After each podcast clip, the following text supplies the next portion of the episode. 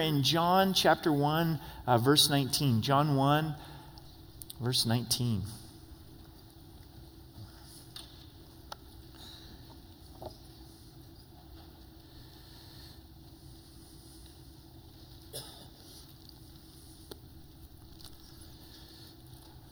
Let's pray together.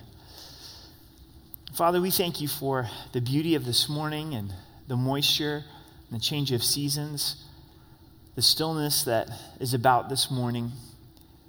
And we direct our attention towards you, and as we study your word, we pray that you would feed us, that you'd help us to see Jesus in a greater way, and that you'd also help us to find our identity inside of who Jesus is. So, Father, would you send your spirit? and really bless our time in your word. And we love you. In Jesus' name, amen. John the Baptist is challenged with the question of, Who are you? It's kind of a difficult question. If someone were to ask you, Who are you? would you define uh, yourself?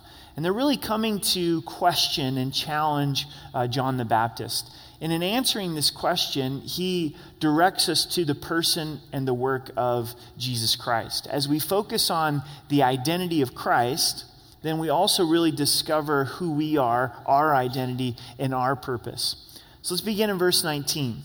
Now, this is the testimony of John when the Jews sent priests and Levites from Jerusalem to ask him, Who are you?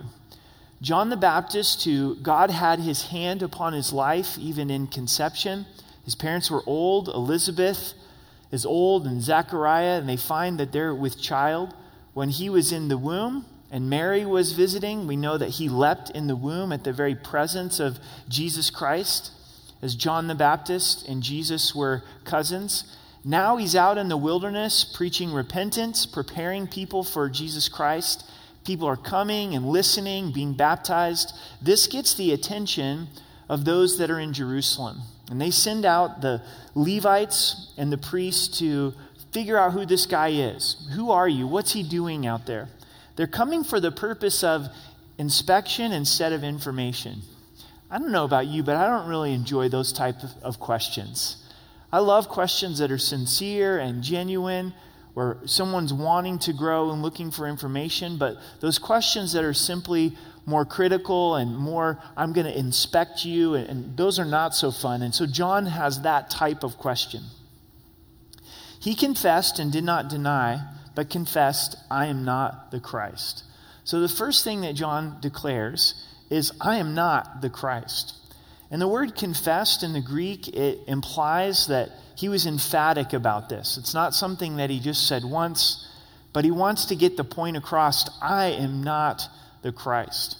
Now, why would they even think that John the Baptist could potentially be the Christ? It's because of a prophecy in Malachi chapter 4, verse 5, the last book of the Old Testament, says, Behold, I will send you Elijah the prophet before the coming of the great and dreadful day of the Lord. So, because of that prophecy, they were looking for the potential of, man, I just jumped ahead in my notes.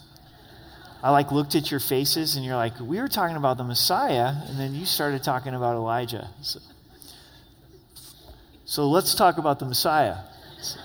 So, why would they think that he was potentially the Christ? Because they were looking for the Christ to come. This is the nation of Israel. They knew the Old Testament scriptures, and they were longing for it, anticipating for the Christ to come. Christ means Messiah, Messiah means the anointed one. So, as John the Baptist is ministering, and there's a lot of people following, the natural question is Are you the Christ? And John responds, I'm not the Christ. I'm not the Messiah. And this is important for us as well. We know this, obviously, in our hearts and our lives that we're not people's Savior. But sometimes when someone is struggling that we love, that we're close to, we want to fix it, don't we? We want to solve it. We want to be the answer to their, their sin problem. We want to try to unpack this difficulty or to see them go from a place of discouragement to encouragement. And ultimately, that's something that only Christ can do in their lives. And like John the Baptist, we can be a voice that points people to Jesus, but we can't be Jesus for them. You can't be Jesus for your spouse. You can't be Jesus for your children or your parents or, or a close friend. As much as we would want to or we would desire to, So maybe you've been trying to solve someone's problems and thinking, I've got to fix this for them. That's a burden that we can't bear, that we can't carry. And take a deep breath. I'm not the Christ. Know that. I'm not the Savior. I can't solve this for them. Only Jesus can fix this and be the answer for them. But also, sometimes we tend to put people on a pedestal when we shouldn't someone that's like John the Baptist, who's following God, who's separated for God's purposes, who's being used by the Lord in our lives, and we put them in this place that only Jesus should be. There's no other Savior other than Jesus Christ. So maybe it's a mentor, someone who's discipled you, or a pastor, or teacher, an author, someone that God's used in your life. Don't put them on the level of Christ because the reality is we're all sinners, aren't we? Doesn't matter how much someone's used by the Lord. John the Baptist is still a sinner. That favorite teacher that we have is, is still a sinner. They would articulate to you, I have so much sin struggles. And so we want to make sure that we understand we're not the Christ, but then someone that we look up to is not the Christ as well. Hey, now let's get to Elijah. And they asked him, What then are you, Elijah? So, this is why they would ask the question about Elijah, is Malachi 4 5, which I've already read to you, right? Is this prophecy that Elijah is going to come before the dreadful day of the Lord? This is a pretty natural question as well because John the Baptist and Elijah are similar in their, their ministry. They have a similar appearance, a similar message, a message of repentance and getting right with the Lord.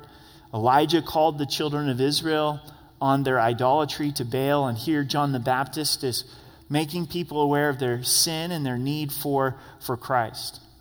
And he responds and says, I am not. I'm not Elijah. And when we're looking at who we are and what our identity is, sometimes we will try to be somebody like Elijah, where they've been used in our lives.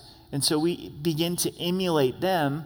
But instead of being who God has made us to be, we try to be them. John the Baptist wasn't going to be a good Elijah, he was going to be a great John the Baptist. So be who God's made you to be. You weren't supposed to be Elijah. You weren't supposed to be this mentor that God has, has placed in your life. Are you comfortable in your own skin? Even when it comes down to your physical appearance, do you believe that you're fearfully and wonderfully made? That God made you just the way He wants you to be? Or do you have arguments with God going, Really, God? Why did you have to give me this physical feature, right? Be comfortable with it. This is the way that God has made my body, your personality. This is how I'm wired. These are my strengths and even some of my weaknesses. I'm going to be who God has made me to be. I'm not Elijah. I'm not this person in my life that, that I look up to. I'm, I'm John the Baptist. He was comfortable with who God had made him to be. And the next question, are you the prophet? And he answered, no. Notice it says, are you the prophet? This is a prophecy out of Deuteronomy 18 that there would be a prophet who would arise that was like Moses from amongst the children of Israel. And they were looking for this prophet as well.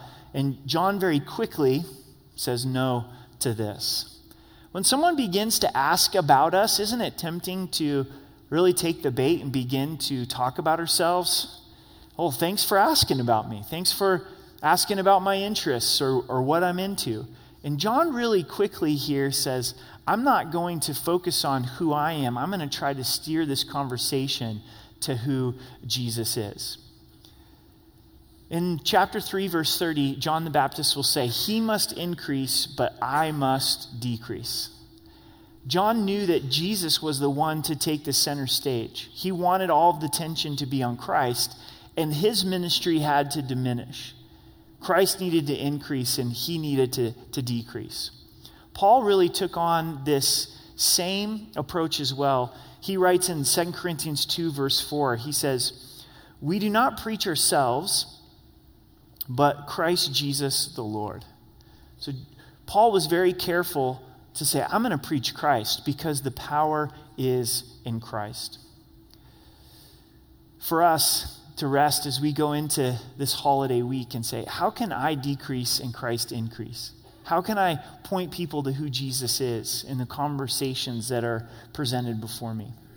In verse 22, then they said to him, Who are you that we may give you an answer to those who sent us?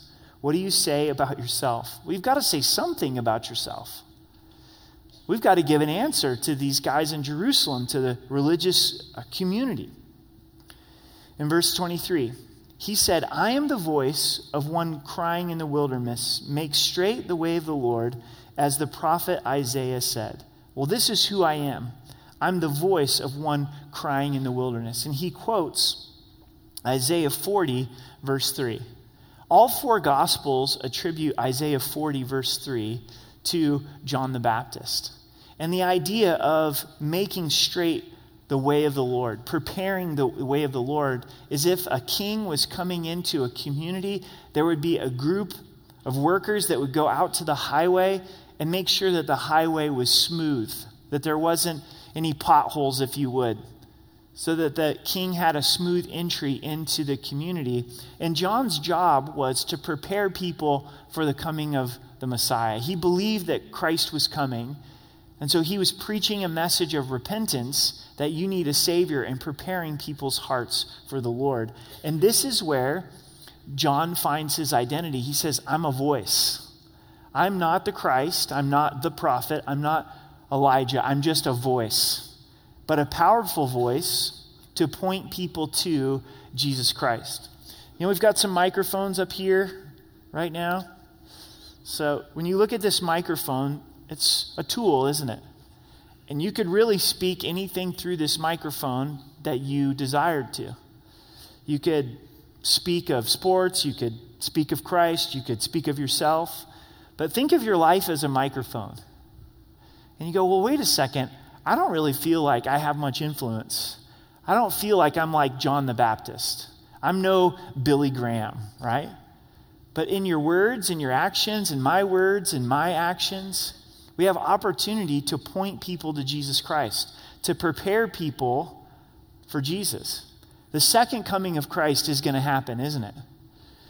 And if we don't see the second coming of Christ in our lifetime, everyone is going to stand before Christ. And they're either prepared for that moment through salvation or they're not. And there's so much power in the person and the work and the name of Jesus, which represents the character of Jesus Christ. You don't have to be an expert on Jesus or the Bible to be able to share him. Do you know salvation? Do you know why you need to be saved? Do you know how someone can receive salvation? Letting someone know that Jesus loves you, asking the question if they believe in Christ as their Savior. But our life has purpose. You're a voice. I'm a voice. You're having more influence than you realize. There's more people listening and watching than we uh, would realize. In verse 24, now those who were sent were from the Pharisees. These were the big boys, these were the heavy hitters. The guys that were sent to ask the questions, the Levites and the priests, they're being sent by the Pharisees. The Pharisees were an important sect of Judaism, about 6,000 group of men, where they set themselves aside to the, the, strict observance of the law to the point where they added to the Word of God. They added oral tradition to the, the Word of God. The Apostle Paul, before he was saved, was a Pharisee. Why are they concerned about uh, John the Baptist? And we'll see in verse 25. And they asked him, saying, Why then do you baptize if you are not the Christ, nor Elijah, nor the prophet? What gives you the authority to be able to baptize? Some understanding of the nation of Israel and the Old Testament helps here because the nation of Israel would often experience baptism for ceremonial cleansing. If you were unclean, you couldn't come into the temple unless you went through a baptism, a ceremonial cleansing called a mikvah. And this would take place by the priests and the Levites. These were religious duties that couldn't just take place. These guys were in charge of this. And they're feeling a little bit threatened of like, what's John the Baptist doing baptizing? What authority does he have to be able uh, to do this?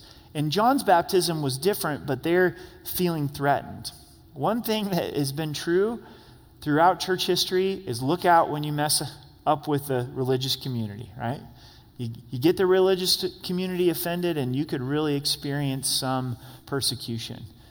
Who are the ones that really were pushing the initiative to crucify Christ?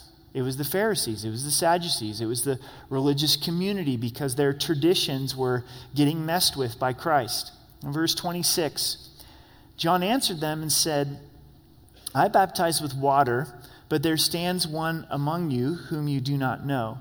It is he who, coming after me, is not preferred before me, whose sandal strap I'm not worthy to loose. So he says, I baptize with water. John's baptism was all about repentance, people getting baptized, saying, Look, I am acknowledging that I'm a sinner and I, and I need a Savior. And he says, There's one coming who's after me, who is preferred before me. So even though he's coming after me, he's preferred before me. So now we start to look at who John saw himself to be. He saw himself to be a voice, and then he also finds himself as a servant where he has put Christ above himself. In our core of our identity, have we put Christ before ourselves? What's maybe our greatest enemy? We would probably go, well, the devil. The devil is our greatest enemy. He's, he's definitely an enemy. But our greatest enemy is our selfishness, isn't it? It's my selfishness. And it's so important to see Christ for who he is, the glory of Christ, and say, Jesus, you're preferred before me. Today, you're preferred before me. Choosing every day to say, Christ, you're preferred before me. I've put you above myself. And then this is expressed in John the Baptist declaring, I'm not even worthy to take off his sandals. This was the job of the lowest servant in the house to take off the sandal of the master. Makes sense. Who wants to mess with feet, right? To this day, it's like, I don't really want to touch your feet. You, I'm pretty uncomfortable if you touch my feet. You're like, I'm uncomfortable with the thought of touching your feet. I have toes like fingers. You probably didn't want to know that, right? Feet are just gross, right? John the Baptist is saying, Look, I'm not even worthy to take on the position of the lowliest servant. There was a culture where the rabbis would train uh, younger apprentice teachers. And in that, the apprentice would have to serve the rabbi. But there was a line that was too far for the rabbi to go, that would be an abuse of his authority, and that was to ask the apprentice to take off his sandals. John knows this, and he's talking to the religious community, and he's saying, I'm not even worthy to be the apprentice. I'm not even worthy to be the lowliest of, of servant. And that can really get into our identity if we choose it. When the Apostle Paul would introduce himself in a letter, many times he'd say, Paul, a bondservant of Jesus Christ. A bondservant was a slave by choice. The nation of Israel, if you came upon hard times, you could then be someone's servant, someone's slave for seven years, and at the end of that, they had to let you go free. But if you found that master to be benevolent and kind, and you said, It's better in my master's house, you could choose to serve them the rest of your life and become a bondservant. And Paul's saying, I have chosen to be the servant of Jesus Christ. He's not forcing me to be the servant of Christ, but I'm choosing this. How do we know if this has started to become part of our identity? when someone treats us like a servant. When someone asks us to do something, and maybe our reaction is, I'm above that. I've got too much experience for that. That's for the new guy. Or do we see it as an opportunity to say, I'm serving Christ, and I'm not worthy to be able to do even the most simplest thing for Christ? This surrender really is the key to the abundant life. Jesus said, if you seek to save your life, you're going to lose it. But if you lose your life, for my sake, you're going to find it. My most miserable days on this planet is when I'm focused on myself. When it's King Eric, my agenda. But the days that are most satisfying are the ones where I'm submitted to King Jesus and saying, I'm not worthy to do anything that you would have for me. Verse 28 These things were done in Bethabara beyond the Jordan where John was baptizing. So if you think of the location of Jerusalem, and then you look at Jericho, and beyond Jericho is the Jordan River, John is baptizing on the other side of, of the Jordan. So it's quite a ways from Jerusalem, quite a ways for these men to, to travel out to the wilderness. The next day, John saw Jesus coming toward him and said, Behold, the Lamb of God who takes away the sins of the world. So you have this conversation about who John the Baptist is, and the next day, here comes Jesus. And John has revealed to him that Jesus is the Messiah. And we'll see why in the next few verses.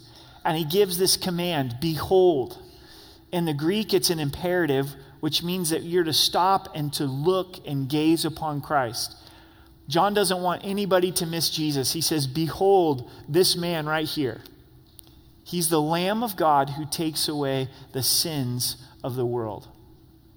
God had not sent a prophet to the children of Israel in roughly 400 years. Malachi was the last message to the children of Israel. 400 years of silence, which was very unique for God. Throughout all of the Old Testament, there were these prophets that God was raising up, and then God just stays silent for 400 years. John the Baptist breaks the silence. Can you imagine? And he says, Look, behold, the Lamb of God who takes away the sins of the world. In one sentence, John sums up the message of the Bible, sums up the message of salvation. When Adam and Eve sinned in the Garden of Eden, God killed an animal to provide a covering. They realized they were naked. Like, okay, we're going to sew some fig leaves together for a covering, not an adequate covering. God, in His grace and compassion, then kills an animal to provide an animal skin for clothing.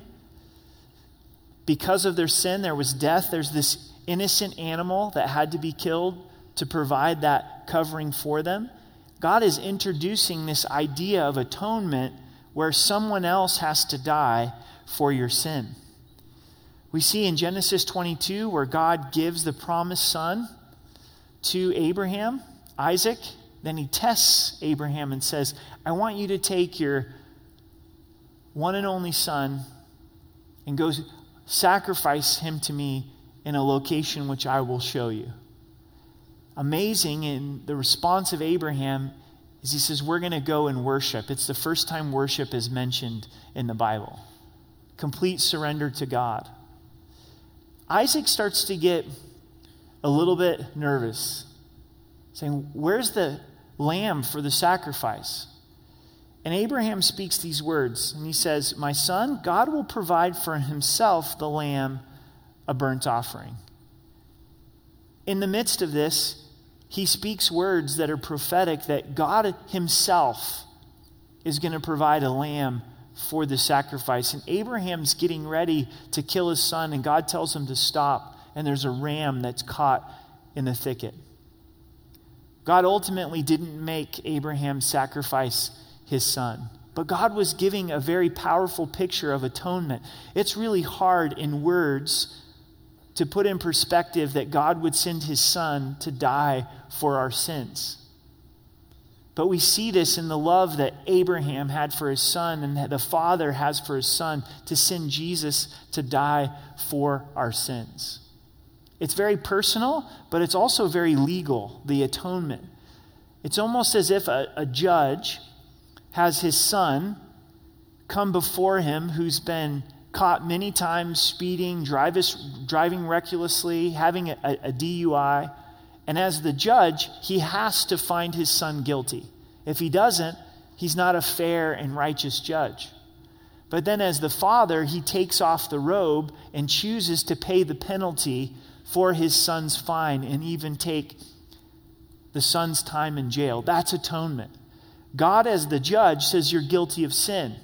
But God, as the loving Father, says, Look, I'm going to pay the price for your sin through the blood of Jesus. We see this atonement concept, truth, develop when the children of Israel are delivered out of Egypt at Passover. The last plague that takes place upon Egypt was the death of the oldest son. God says to the nation of Israel, kill a lamb, put the blood of the lamb on the door so that death passes over, judgment passes over, and your oldest son doesn't die. Can you imagine for kids? I mean, kids are watching these things and are like, why are you killing that lamb? You know? My kids would be like, what happened to dad? What, what, what are you doing? Why are you putting the blood of the lamb on the door? And what? God told you to do this? And so God was teaching the innocence of this lamb had to be killed to provide for there to be judgment that would pass over. The Day of Atonement was one day a year where a goat was sacrificed for the nation of Israel where their sin was covered. So you've got an animal for a man in Genesis 22, then you have an animal for a family, an animal for a nation, and all this is leading not to an animal, but the God man, Jesus Christ, the Lamb, who was slain for our sins to take away the sins of the world. Now you have one sacrifice that takes away the sins of all of the world. As the Spirit of God is speaking to John the Baptist, John the Baptist doesn't say, Behold the lion of the tribe of Judah. Now, is that true about Jesus? Yes. But in his first coming, he's coming as a sacrificial lamb.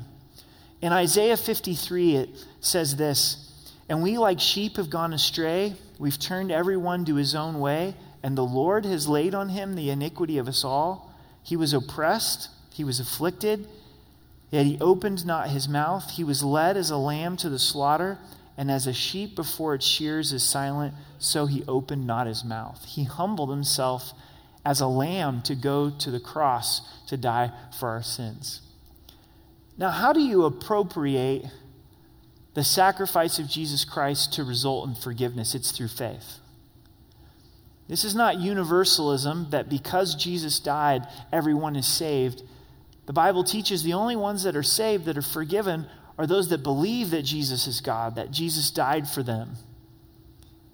Turning from sin and asking Jesus to be the Lord of your life. Now, if you've made that decision, church, this morning, you're forgiven. Your sins have been taken away from you. Notice the emphasis of this. Behold the Lamb of God who takes away the sins of the world. Your sin has been removed uh, from you. You're white as snow. You're forgiven. What an amazing gift that God would give to us. This is something that we could not provide for ourselves. We could not provide salvation. We could not provide forgiveness. No amount of works could do this. This is only the atoning sacrifice of Jesus Christ as I was thinking about this this week, I was really struggling of how to be able to articulate the beauty and the power of the reality of the atoning sacrifice of Jesus Christ. And words can't do it. Words really cannot do it. This is the amazing grace of God, the mystery of God, that He would forgive us of our sins and allow us to be the children of God. What good news! Don't move away from this message. It's so easy for the church and for us as believers to move away from this reality. I'm aware of the fact that this morning I need the atoning sacrifice of Jesus Christ just as much as when I got saved. Part of the Christian life is I don't ever stop adding to the sin pot. Wouldn't it be great if you got saved and you never sinned again?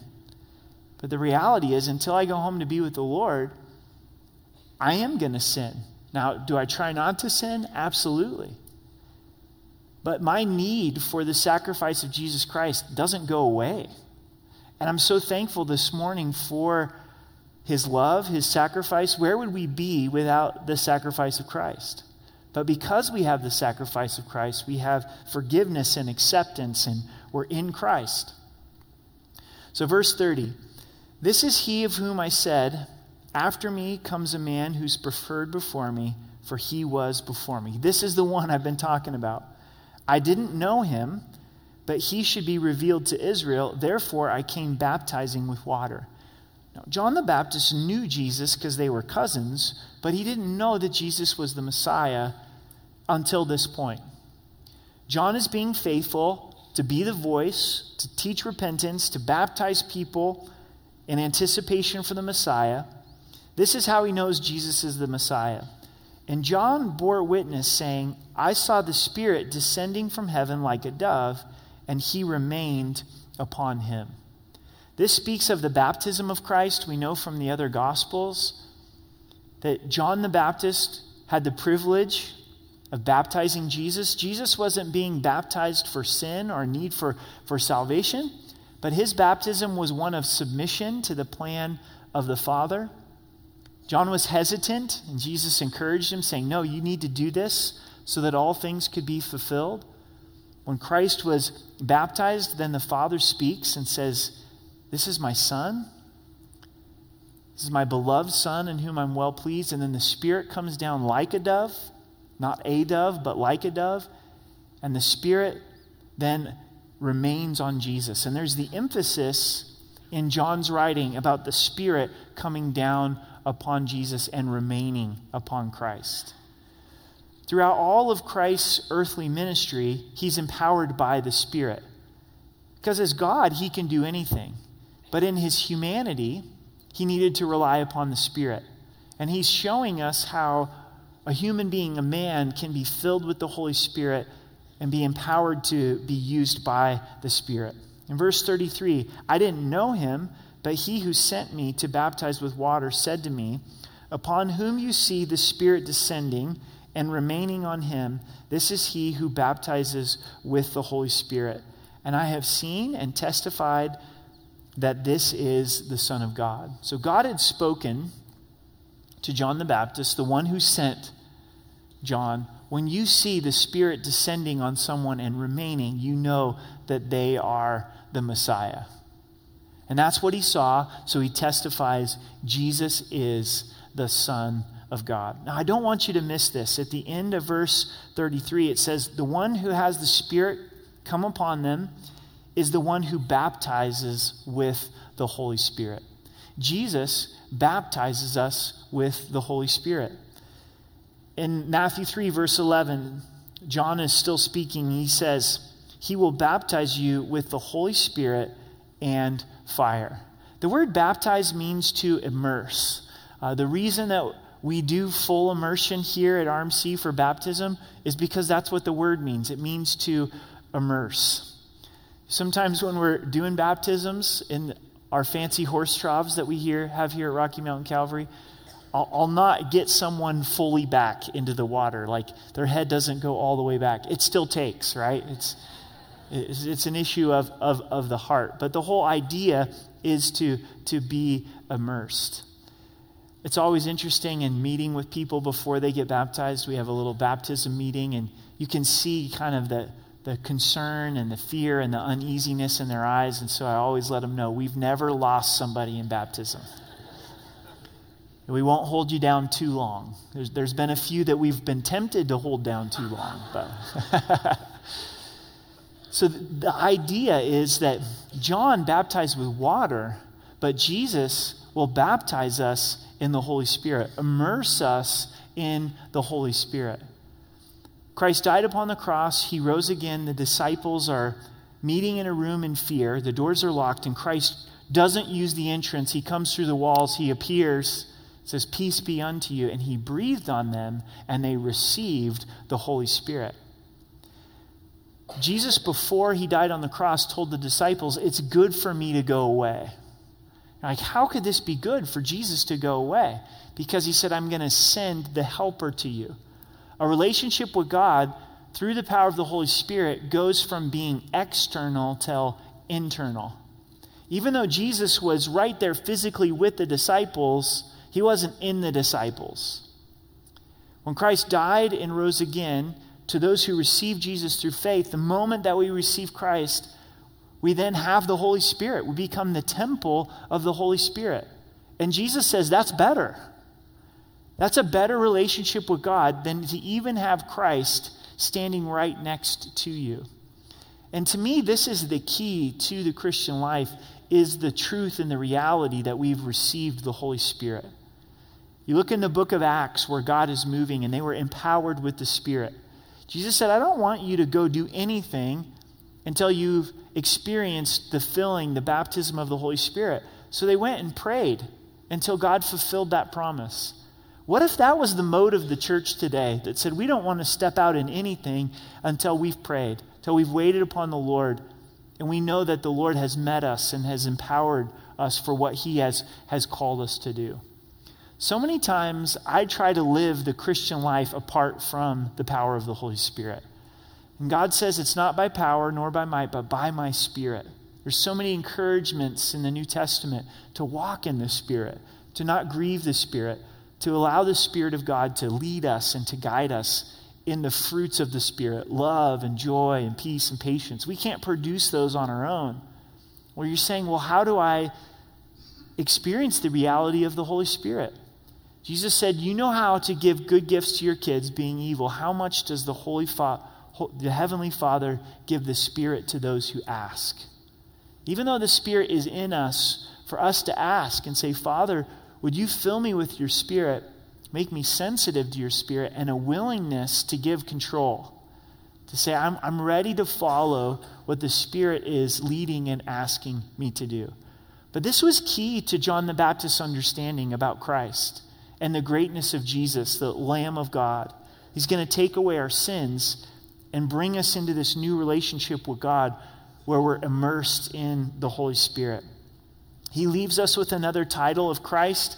In verse 34, he says, And I have seen and testified that this is the Son of God. A commentator named Trench puts it this way In naming him the Son of God, the Baptist speaks with unclouded vision. He means nothing less than the full Christian doctrine that the man Jesus is also the eternal Son of the eternal Father, co equal, co eternal.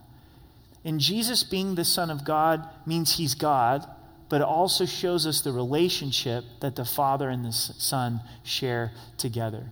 John, the disciple who writes the Gospel of John, he uses this title 16 times in the Gospel of John. So hopefully this morning, you've been encouraged about the greatness of Christ. Imagine living at this time where there was 400 years of silence, where God had not spoken to the children of Israel. Then to hear the voice of John the Baptist Behold, the Lamb of God who takes away the sins of the world.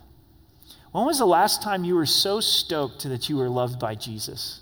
So excited that he has taken away your sins, that you are, are forgiven. May we be reminded this morning of the atoning sacrifice of Christ, that Christ would take our place. And then to ponder and say, God, in light of who you are, who am I? I want to be a voice. I want to be available for my life, my actions, and my words to point people to Christ. And I want to be a servant. I'm choosing this morning to serve you. I'm not worthy even to do the, the simplest task pray as we go into this week that God would give us opportunities to speak about Christ with believers and unbelievers. Believers need to be encouraged about Christ, unbelievers need to, to hear about the reality of Christ and the love of Christ. Let's pray together as we prepare our hearts to celebrate communion. Jesus, I thank you for this section of Scripture, the reminder of the greatness of who you are. That you're the creator of the universe, you're the Word who spoke all things into existence, became human flesh for us. The Word became flesh and dwelt among us. And you became our sacrifice to take away our sins. And as we celebrate communion this morning, we do ask that it wouldn't be simply a tradition or something that we do out of habit or old hat, but as we hold the elements of your broken body and your shed blood, that we would be reminded of your worthiness, Jesus, your greatness, and humbled. God, would you fill us with your Spirit as you have promised to immerse us in the Spirit? Would you help us to understand the life in the Spirit in a greater way? And would you cause our lives to count? Would you cause our lives to matter? We want to be a voice that points people to you. So we love you and we thank you in Jesus' name. Amen.